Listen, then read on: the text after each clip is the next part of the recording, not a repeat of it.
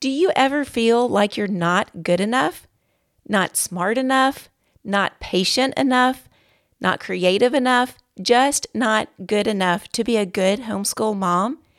In today's episode, we're learning to recognize that feeling as a lie and fight it with the truth. Welcome to the Rest in the Homeschool Trench podcast a place for homeschool mamas seeking to cultivate victorious rest in the midst of daily homeschool battles. I'm your host, Amy Smith, and I want to offer hope that in Jesus we can experience victorious rest.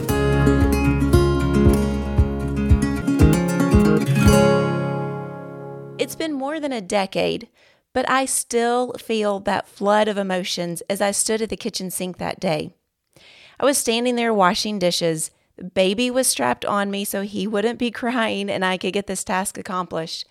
I was watching the older children playing in the backyard. Now, by older, they were still pretty little at about two and four years old at that time.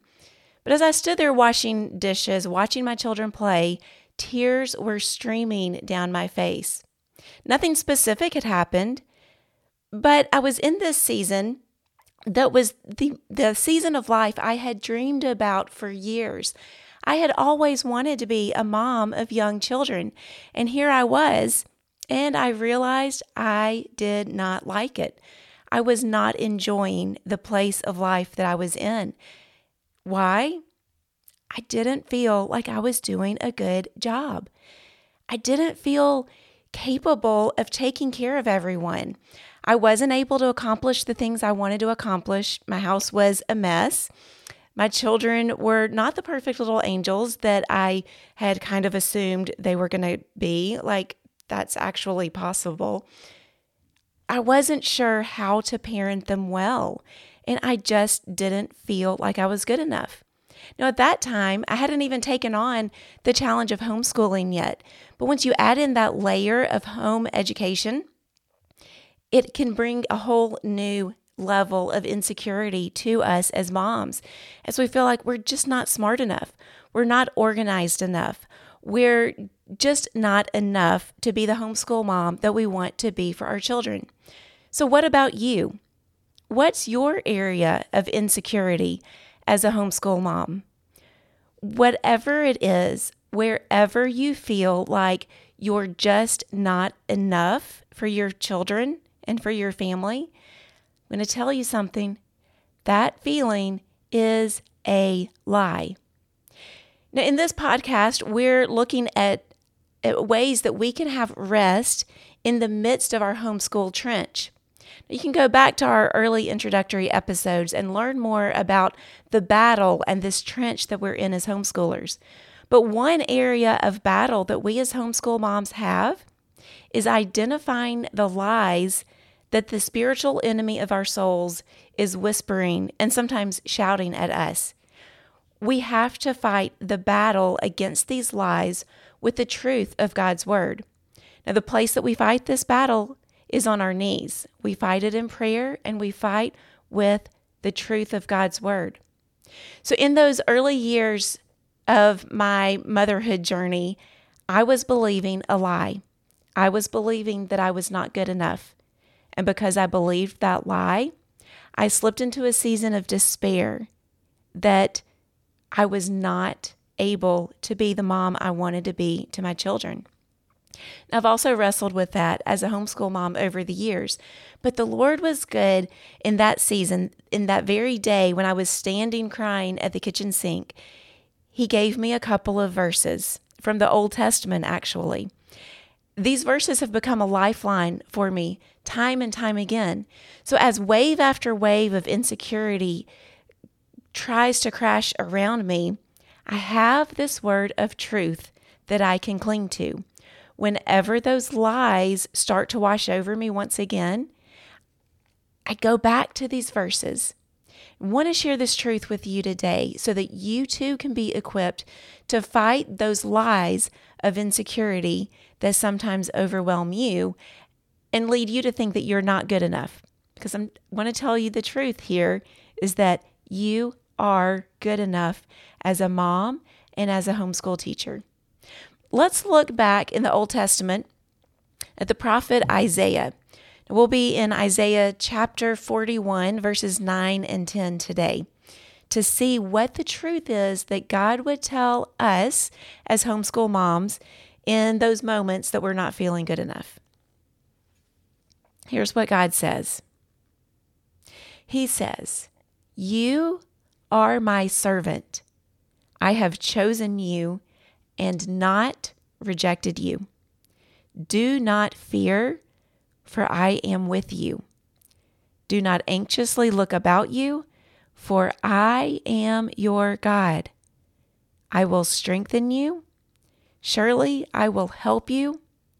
Surely I will uphold you with my righteous right hand. Now, in these couple of verses, see, I see three main truths that God wants you to hear on the day that you feel like you're not good enough. Number one, God chose you.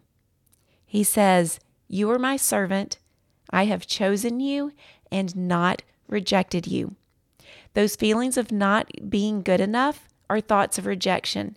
Those thoughts don't come from from the Lord. He says he did not reject you, but he chose you. He chose you specifically to be the wife and mother in your home. He chose you to be whoever you are in whatever relationships you have.